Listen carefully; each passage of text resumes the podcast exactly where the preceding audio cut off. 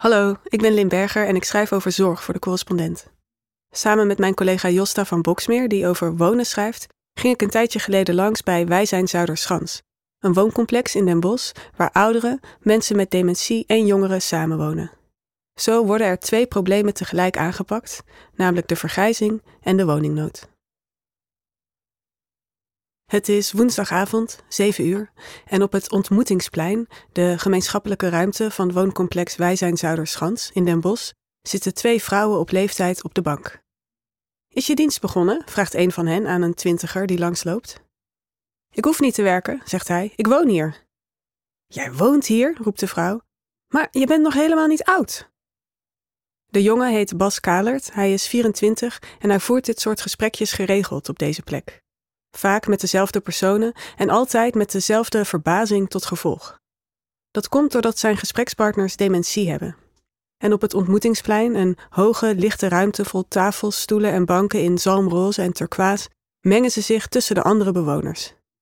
Dat zijn 65-plussers met een zorgvraag, 65-plussers die nergens last van hebben en jongere bewoners zoals Bas. Met het gezamenlijk huisvesten van deze verschillende groepen speelt Wij zijn Zuiderschans in op twee grote maatschappelijke problemen: de woningnood en de personeelstekorten in de zorg. Nederlanders worden steeds ouder en die ouderen zijn met steeds meer. In 2020 was 1 op de 21 inwoners 80 jaar of ouder. In 2040 zijn dit er naar verwachting 1 op de 12. En dat heeft enorme gevolgen voor de woningmarkt, onze zorgvraag en de arbeidsmarkt. Veel ouderen wonen ruim, vaak in de eengezinswoning die ze ooit deelden met hun partner en kinderen. Een deel van hen vindt het fijn om lang in hun vertrouwde omgeving te blijven, en beleidsmakers willen ook dat ze dat doen. Onder leiding van minister Edith Schippers verdween vanaf 2014 de financiering voor verzorgingshuizen, waar ouderen met een relatief lichte zorgvraag bij elkaar woonden, en het ene na het andere huis sloot de deuren. In de participatiesamenleving moeten ouderen in plaats daarvan zo lang mogelijk thuis blijven wonen. En pas als dat echt niet meer gaat, mogen ze naar een verpleeghuis voor intensieve zorg. Maar er zijn ook ouderen die thuis de trap niet meer op kunnen, meer zorg nodig hebben dan ze aan huis kunnen krijgen, of hun dagen doorbrengen in grote afzondering. Geschikte, kleinere woningen zijn voor deze groep nauwelijks te vinden. Daar staat tegenover dat veel jonge mensen juist graag zo'n grote eengezinswoning tot hun beschikking zouden hebben. Hoeveel mensen een woning zoeken is niet precies bekend, maar beleidsmakers gaan uit van een tekort van 390.000 woningen. Opvallend, veruit de grootste groep woningzoekenden is jong, onder de 40. Maar zolang ouderen op een geschikte woning wachten, wachten zij ook. En dus stagneert de woningmarkt. Intussen groeit de vraag naar zorg, terwijl het aanbod, mede vanwege die vergrijzing, niet meegroeit. In de zorg staan nu al 60.000 vacatures open. Over zes jaar zijn dat er waarschijnlijk twee keer zoveel. Het antwoord dat de participatiesamenleving daarop biedt is meer mantelzorg. Als mensen thuis en in de wijk voor elkaar gaan zorgen, dan gaat de druk op de professionele zorg omlaag, is het idee. Maar dan moeten mensen wel over een zorgzaam sociaal netwerk beschikken en in buurten wonen waar het gemakkelijk is elkaar te ontmoeten en voor elkaar te zorgen. Veel ouderen wonen nu in een buurt zonder bibliotheek, buurthuis of apotheek op loopafstand. En hoewel de participatiesamenleving al jaren geleden is uitgeroepen, zijn Nederlanders sindsdien niet meer gaan mantelzorgen en mensen van 75 jaar en ouder zijn gemiddeld vaker eenzaam dan hun jongere landgenoten. Een zorgzame gemeenschap ontstaat niet vanzelf. Die heeft ruimte nodig om te kunnen groeien, ontmoetingen om te blijven bestaan en mensen die er hun best voor willen doen om te floreren. De komende jaren moeten er 300.000 geschikte woningen voor ouderen bijkomen. En dat zijn dan niet alleen drempelvrije woningen waarvan het halletje groot genoeg is voor een rollator, maar ook en vooral woningen waar mensen onderdeel kunnen zijn van een gemeenschap. En sinds anderhalf jaar probeert Wij zijn Zuiderschans zo'n plek te zijn. Het wooncomplex, een initiatief van de Bosse woningcorporatie Zajas en zorgorganisatie Van Nijnsel, telt 83 zelfstandige sociale huurappartementen voor 65-plussers die wel of geen zorg nodig hebben en 44 studio's voor ouderen met dementie. Die ouderen worden 24 uur per dag verzorgd door medewerkers van Van Nijnsel. Ook wonen er 12 zogenoemde buurtverbinders in het pand, onder wie Bas en zijn vriendin Caro Klein van 24. Dat zijn huurders die geen zorg nodig hebben, maar zich wel twee dagdelen per week willen inzetten voor de gemeenschap. Zij organiseren sociale activiteiten, zodat de bewoners makkelijk met elkaar in contact komen en naar elkaar gaan omkijken. Soms maken ze soep voor hun buren of nemen ze een oudere bewoner mee voor een wandeling. Ze krijgen er geen geld voor en ook geen korting op de huur. De buurtverbinders worden geselecteerd op hun intrinsieke motivatie. Vanavond hebben Bas en Caro een koffie- en spelletjesavond georganiseerd, zoals elke week op woensdag. In het felle licht van de ontmoetingsruimte zitten groepjes van vier, vijf bewoners uit de appartementen en de studio's bij elkaar voor een potje kaarten of rummikup. Bas en Caro schenken thee, gaan rond met koekjes, spelen zelf ook een rondje mee. Het is fijn om iets voor de buren te kunnen betekenen, maar het buurtverbinder zijn betekent ook veel voor haarzelf, zegt Caro. Mijn buren hebben een heel andere kijk op het leven dan ik, en sommigen worstelen enorm met hun gezondheid, maar staan toch vrolijk en dankbaar in het leven. Dat is leerzaam, zegt ze. Inmiddels zijn sommige buren haar vrienden geworden, vertelt buurtverbinder Charlotte Simons, 29 jaar. Vorige week was mijn nieuwe vriendje hier en toen ik vandaag thuis kwam wilde een buurvrouw meteen weten hoe het met hem ging. Die betrokkenheid, dat voelt heel nabij. Bas, Caro, Charlotte en de andere buurtverbinders worden begeleid door Butterfly Effect. Een sociale onderneming die maatschappelijke organisaties, vastgoedcorporaties en gemeenten helpt om de gemeenschapszin in buurten te bevorderen. Er is veel animo voor een rol als buurtverbinder, vertelt oprichter Stijn van Krij. We merken dat er een hele grote behoefte was van mensen om te komen wonen in een gemeenschap waar zij hun talenten mogen inzetten. Maar de afgelopen 30, 40 jaar hebben we in de samenleving per ongeluk heel veel dingen gedaan die niet bevorderlijk waren voor de gemeenschap.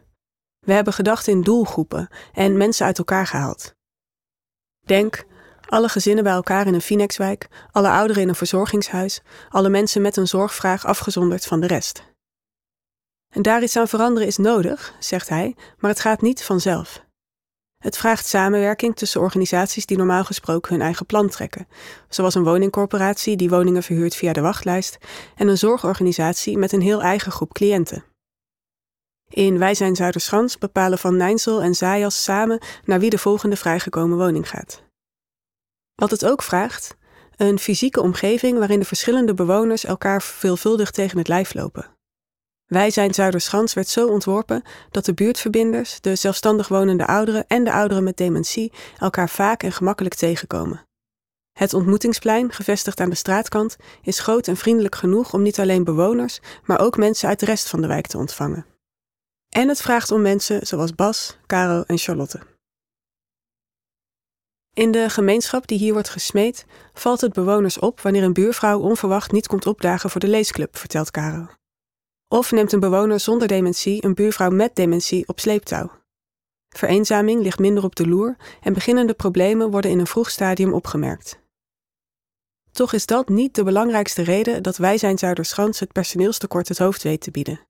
Die ereplaats gaat naar de manier waarop de zorg voor de bewoners met dementie hier is georganiseerd. Niet gericht op efficiëntie, maar op de wensen en gewoonten van de bewoners. Als zij gewend zijn om thuis vroeg op te staan, dan mogen ze hier ook vroeg opstaan. Als ze thuis tot half één s'nachts wakker blijven om tv te kijken, dan mag dat hier ook, vertelt cliëntondersteuner welzijn Nancy van der Hoeven. De zorgprofessionals betrekken hun cliënten zoveel mogelijk bij het rijlen en zeilen van de groep. Een van de bewoners wordt vaak onrustig als het donker begint te worden, vertelt Nancy. Dan wil ze terug naar haar ouderlijk huis. En als je dan zegt: Help jij me even met de koffie en de koek, dan kalmeert ze. Deze manier van werken, in jargon de sociale benadering dementie, trekt zorgmedewerkers aan, vertelt wijkmanager Erik van der Hulst. Toen we opengingen hebben ruim 180 mensen gesolliciteerd en dat komt voor 90% door die sociale benadering, zegt hij. Wat ook bij deze benadering hoort, bewoners met dementie kunnen zich zo vrij mogelijk bewegen. Niet alleen door hun eigen woongroep, maar ook over het ontmoetingsplein, de tuin en in sommige gevallen de rest van de wijk. Ze dragen een polsbandje waarvan de chip bepaalt welke deuren voor hen opengaan of gesloten blijven, afhankelijk van hun toestand. Wanneer dat laatste gebeurt, gaat aan de andere kant van die deur een rood lampje branden om mensen daar duidelijk te maken wat er aan de hand is. Dwaalpreventie actief staat erop.